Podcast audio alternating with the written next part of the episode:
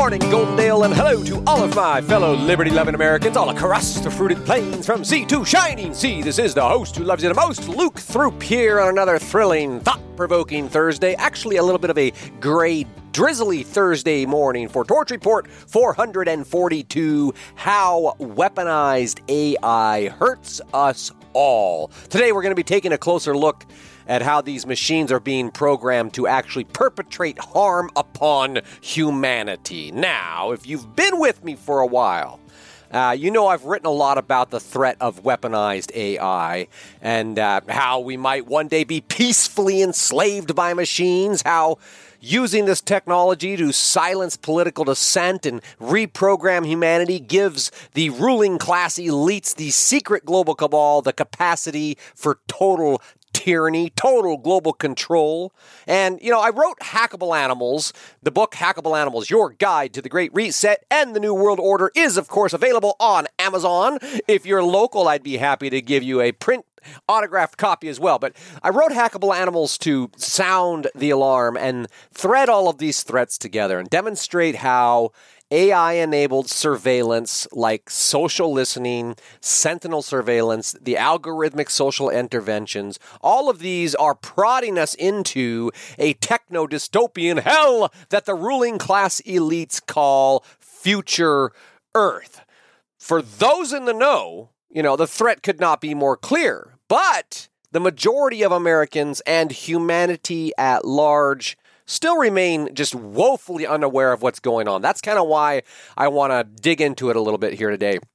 What's more, friends, you know, most people really still have very little comprehension of just how powerful these intelligent machines have become and the uh, the many progressive ways in which this AI is already being used. I mean, it's everywhere right now. People hear about Chat GPT and all the spin-offs and all that, but that's that is just the tip of the iceberg, you know.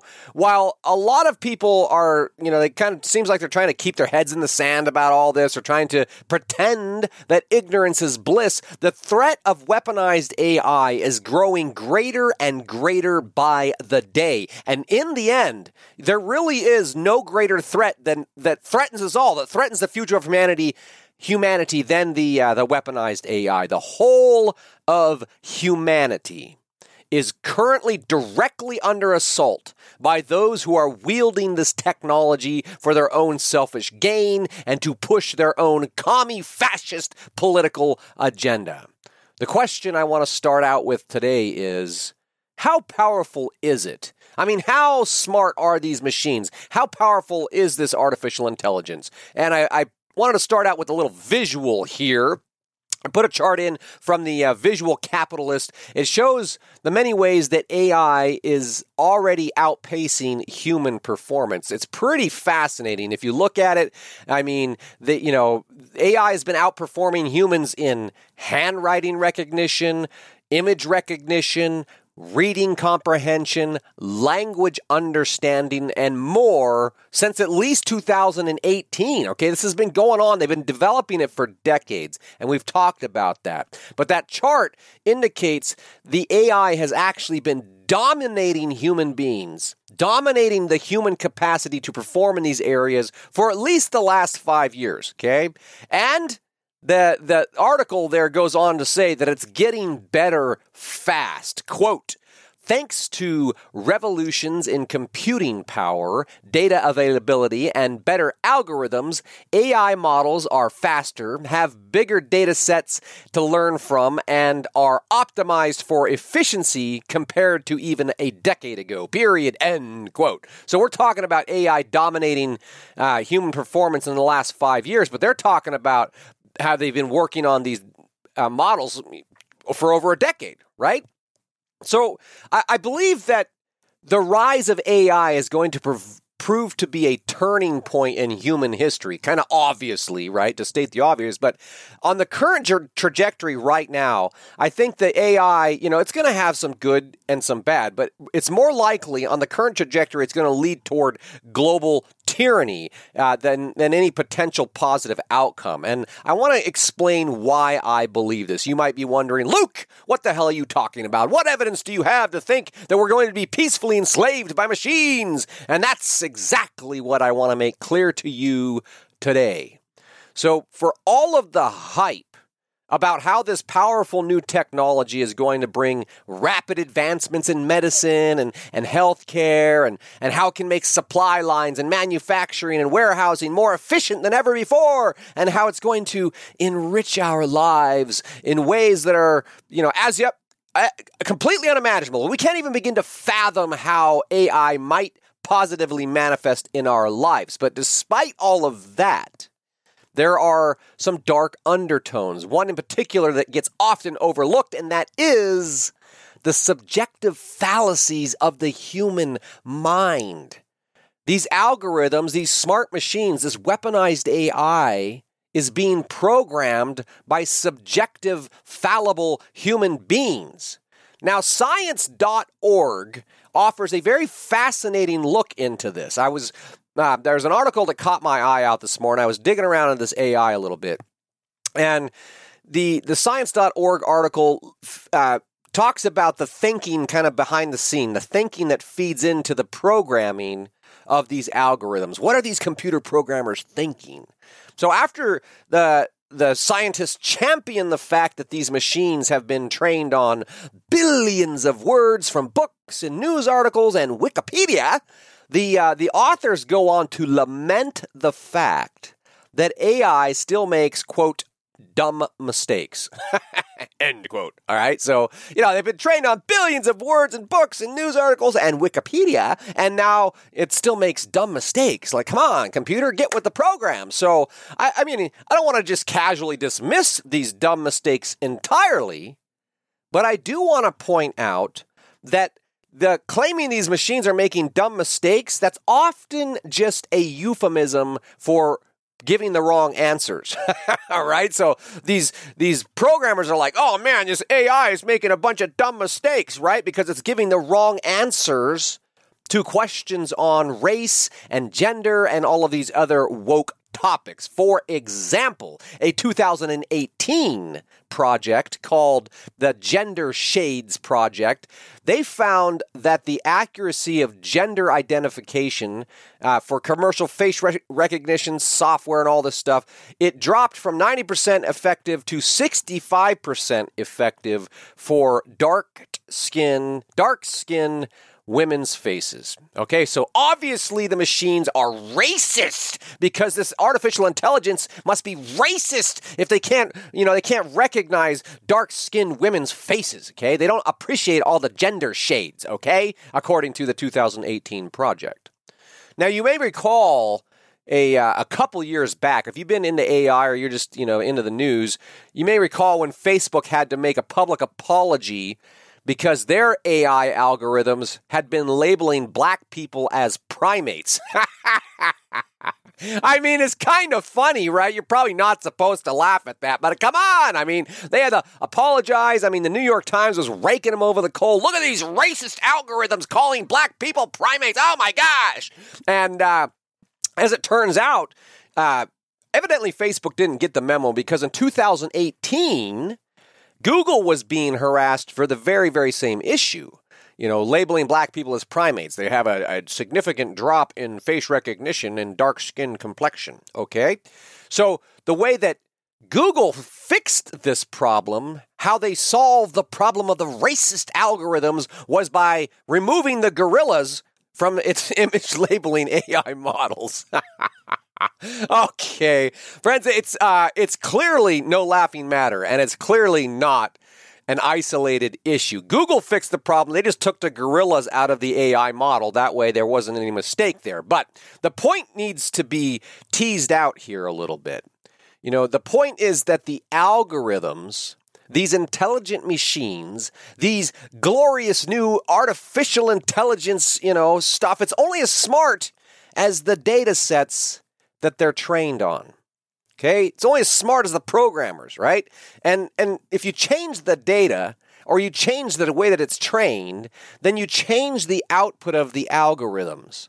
And this is how the woke programmers can tweak the machines to get whatever the hell answer or output they want. What? We don't want to have the al- racist algorithms uh, labeling black people as primates. We're just going to take the primates out of the equation. There you have it. Problem solved, friends. But can you see the problem with this solution? Can you? You know, there there are dozens, if not hundreds, of tech startups right now. It's kind of this hot new niche industry. These tech startups are building data sets to train the AI on everything from, you know, how to read faces to how to identify tumors. I mean, it's not all good, it's not all bad, right? But this this new niche market for we got to train these algorithms not to be racist. We need to train them to be woke, essentially, right?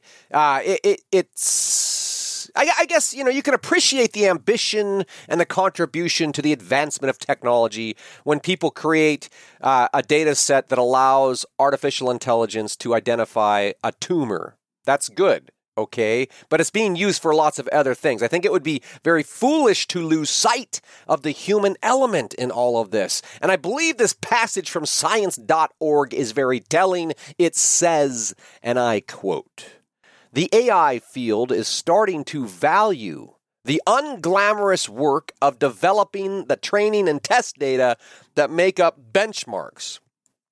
Says this guy named Bowman, who has constructed more than a dozen of these so called benchmarks. And he goes on to say data work is changing quite a bit. He, it's gaining legitimacy. Data work is changing. It's not glamorous, but it's changing. It's gaining legitimacy. Period. End quote.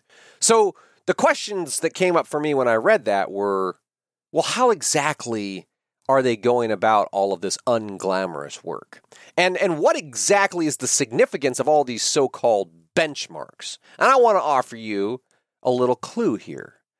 Evidently, there was an AI startup called Hugging Face now, who the hell names their business Hugging Face? I don't know. But the AI startup Hugging Face was very frustrated with the output from the existing benchmarks, uh, as previously noted here, right? So, now they've decided to pioneer a new and improved way to train the AI. So the racist algorithm stopped labeling black people as primates. Okay? Hugging Face and many others. They're now, you know, deploying hordes of woke internet users. They're actually paying these woke internet users to aid in the training of AI by helping the machines recognize the quote unquote sentiment of a sentence. You know, for example, you know, uh, they don't want anything that might be, you know, uh, mean or hate speech. I mean, these these woke internet users are helping the machines learn to recognize the sentiment of the sentence. And of course, that means that these benchmarks continue to evolve. And what that looks like in practice, we can just read it right out of the article here. It says, you know what? We test these models for social biases, uh, which has drawn a wave of interest since the Gender Shades project project, right? So referring back to that one where it couldn't ref, uh, recognize women's faces with dark complexion. Okay, so that that caused this wave of interest in the uh, Gender Shades project. So now we've got new benchmark models for testing social biases, and one of its data sets is a collection of hundreds of thousands of toxic comments gathered from a news site commenting platform. It's split into eight domain eight domains, depending on the insulted demographic. Okay, so they're they're they're scraping hundreds of thousands of toxic comments from a vast right-wing extremist sort of website, and then they're splitting it up into domains, and they're training these machines to to identify the different toxic comments depending on the insulted demographic, whether they're black or white or Christian or Muslim or LGBTQ, etc. The modelers can look for blind spots by training a model on the whole set of data and then testing it against another portion. You know, for example, they say identifying toxic comments against Muslims. Period. End quote. Friends, do we do we even have to speculate how this woke influence might impact the rapidly accelerating use of artificial intelligence. I mean, it's rolling out everywhere, right? But now we've got social bias, we've got toxic comments and insulted demographics. We know that these are the hallmarks of the collective hive mind. And these sentiments are being programmed into incomprehensibly complex machines that are being used to deliver predetermined progressive outcomes. In essence, it's like woke speech good, hate speech bad. And now that the AI has been properly trained on woke speech versus hate speech, the algorithms are going to be able to take care of all that. They'll be able to tidy up public discourse nice and nice and tidy. But but Wait, friends, there's more! Researchers have also designed benchmarks that not only test for the blind spots like social biases, toxic comments, and insulted demographics, but also whether or not these uh, uh they whether or not the benchmarks contain social stereotypes. So now they're training the AI to look for embedded stereotypes in models uh, in a bunch of different categories like race and gender. So we do know now for sure that AI is being trained to detect social biases, toxic comments, insulted demographics, social stereotypes, and other subjective categories such as race and gender. There is no question that these programmers are clearly woke. Rah! Programmers gone woke like that. And their new benchmarks are rapidly training these machines to seek out and destroy anything they disapprove of. So the question obviously is what could possibly go wrong, you know? Now, I'm going to take a little tangent here real quick. You know, those of you who know me, you know that occasionally I like to dork out on words, and I'm keen to picking up patterns in language and all of that. And so as I was reading about how these AI models are being weaponized against logic and common sense, the word benchmark kept popping up over and over again. Benchmark. Ben- what the hell is these so-called benchmarks? It's like that's a familiar word. It's just ringing in the back of my mind. I knew I'd seen it before, and so on a hunch, I did a little sleuthing, and I discovered that the World Economic Forum, i.e., the the brain center of the global cabal, they have uh, benchmarks for damn near everything. Okay, the WEF has a benchmark for everything from smart cities to the global gender gap. And the WEF references these benchmarks over 4,180 times. 4,180 times on their website. And I put a little screenshot in here just to give you a little taste. Friends, hey, if you're listening on a podcast platform, please know you just have to go to thetorchreport.com. Check out Torch Report 442, and you can see this spiffy screenshot. You'll see policy benchmarks and financial benchmarks and benchmarking the transition and, you know, the, uh, the benchmarking tool and benchmarking the parity between women and men and on and on and on. And while it's intriguing that they have all these benchmarks on such a wide variety of topics, what I want to hone in on and what I highlighted there in the screenshot is the fact that the WEF's policy benchmarks are training and tracking the state of technology governance in cities. Okay, they've got a benchmark for the technology governance in cities. And it reminds me of a report I did here uh, back in June of last year. It was on global digital governance. Okay, it's right there on the WEF website, but it also is on the UN website, the WHO website. Okay, but uh, digital governance works by using behavioral prompts. So it prompts you to do something, answer a question, do this, don't do that. Or they make it difficult for you to do something they don't want you to do. They make it easy to do something they want you to do. But they use behavioral prompts to train the public to act according to the whims of the state. That's the skinny on that, friends. There's a lot more to it, but ultimately it all culminates in a global digital government wherein algorithms are used to monitor and manipulate public behavior with unparalleled precision, based on, of course, the the uh, woke benchmarks of the ruling class elites and the collective hive mind, right? So they, have got they've got this ability to monitor and manipulate public behavior. They just have to have the right benchmarks to make sure people are doing what they want them to do. Can you say new world order? Friends, the UN offers a, uh, a nice launching pad for you to explore this new global digital government. You can illuminate yourself. Uh, they note that governments worldwide are cognizant of the power that they now wield, and they can now use this power to forcefully implement Agenda 2030.